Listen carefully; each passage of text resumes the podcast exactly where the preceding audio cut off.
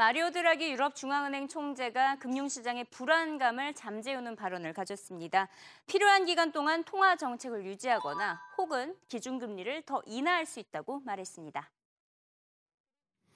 Looking ahead, our monetary policy stance will remain accommodative for as long as necessary. The Governing Council expects the key ECB interest rates to remain at present or lower levels for an extended period of time.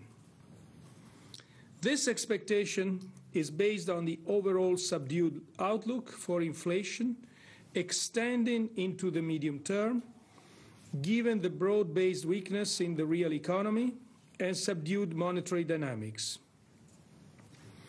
In the period ahead, we will monitor all incoming information on economic and monetary developments and assess any impact on the outlook for price stability. Recent developments in cyclical indicators, particularly those based on survey data, indicate some further improvement from low levels. Looking ahead to later in the year and to 2014, euro area export growth should benefit from a gradual recovery in global demand.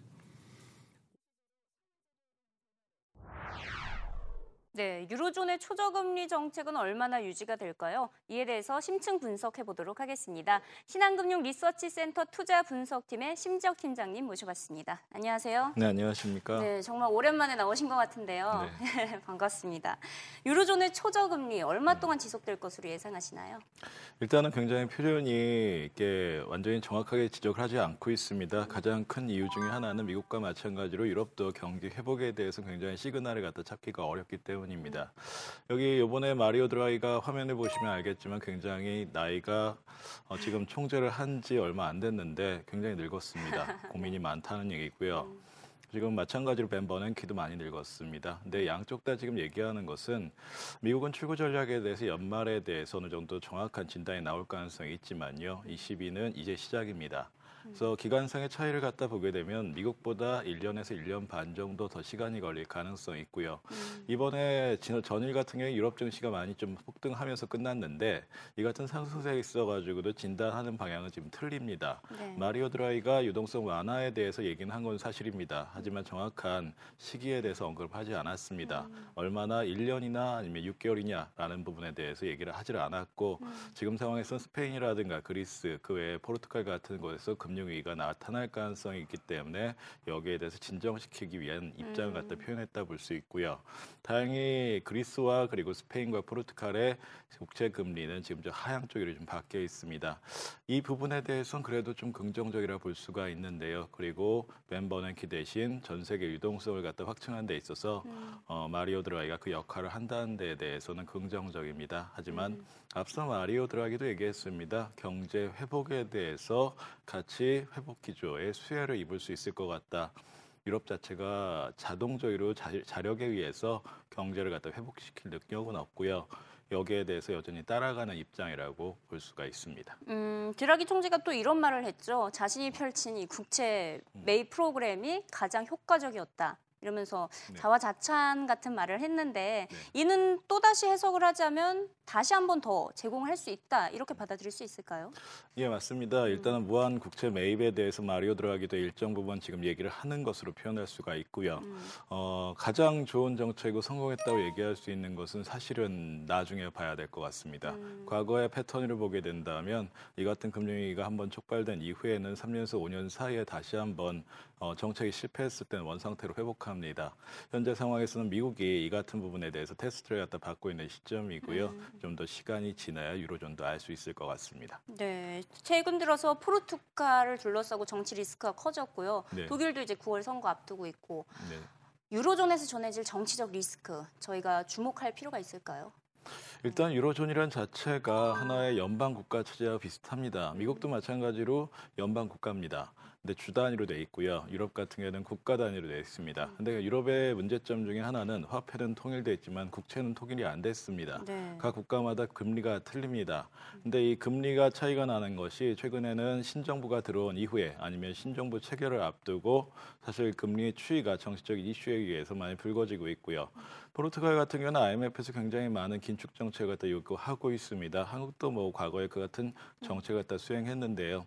여기에서 재무장관이 사임하는 그런 초유의 사태까지 지금 나오고 있기 때문에 전반적인 양상이 본다면 과연 포르투갈이라든가 그리스라든가 이쪽에 정치적 안정을 갖다 찾을 수 있을지 좀 고민되고요. 거의 한 1년에 한 번씩 정치적 리스크가 조정이 좀 아, 위태한 국가에서 지금 발생하고 있습니다.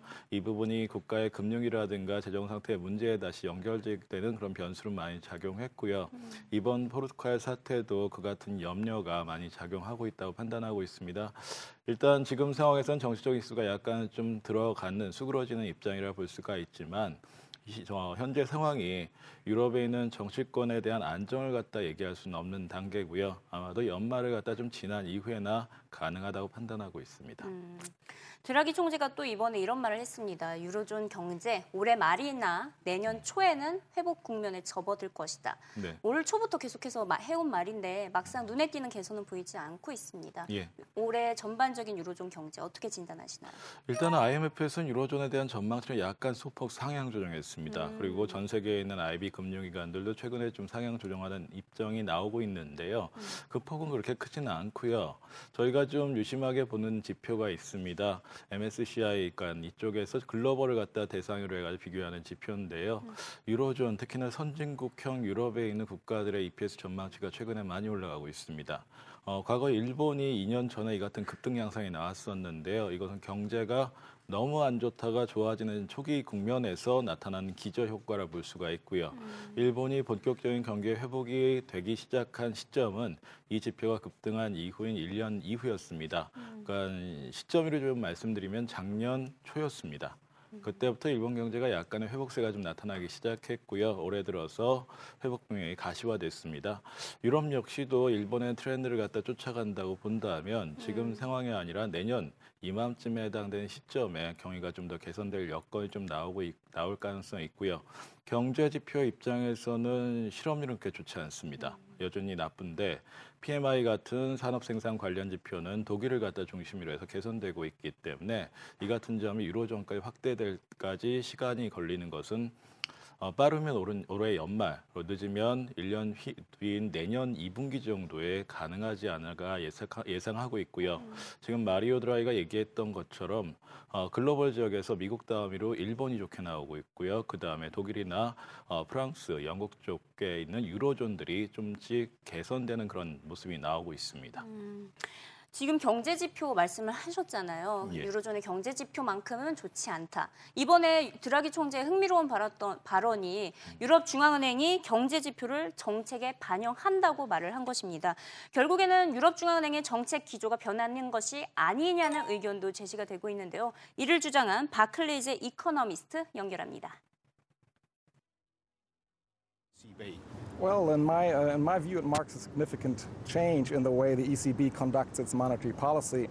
Uh, I would like to add that the ECB not only said that they will keep rates low for an extended period of time, but that they will remain at low, current low levels or even lower, which is introducing a downward bias to sort of, you know, interest rates going forward. And also, I think uh, President Draghi sort of stated that uh, current economic activity indicators will also play an important part in, in making um, policy decisions, including uh, forward guidance. So I think you know that's that's also a policy shift because previously they, they relied very heavily on this two-pillar model, only medium-term inflation outlook and monetary credit developments. Now it seems that they're also more data-driven, you know, than the U.S. Fed, and sort of will react more to, to, to recent and current developments. But, but what data? I mean, we're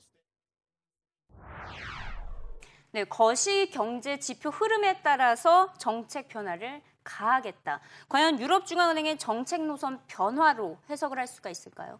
아, 전반적인 양상에서는 미국과 같이 맥을 할 수 있습니다. 미국 역시도 실업률하고 인플레이를 갖다 얘기를 하고 있는데요. 네. 유럽에서 지금 나오는 경제 지표를 갖다 읽는 방식도 비슷합니다. 가장 중요한 것은 고용 지표에 해당되는 것이고요. 두 번째는 부동산과 관련해서 인플레에 대한 부분입니다. 물가가 올라가면 아무래도 정책을 갖다 하거나 유동성을 갖다 풀기가 쉽지가 않기 때문에 이 부분에서 전체적으로 본다면 유럽이나 미국 이나 모두 고민입니다. 음. 현재 상황에서 본다면 첫째는 고용이나 실업률이 회복될 수 있는지, 두 번째는 인플레가 좋아질 수 있는지, 세 번째는 산업 관련된 지표들이 개선되면서 마지막에는 이제 궁극적으로 본다면 재정 적자에 대한 부채를 갖다 줄이는 노력이죠. 여기에서는 외환 시장의 움직임도 중요하긴 한데요. 음.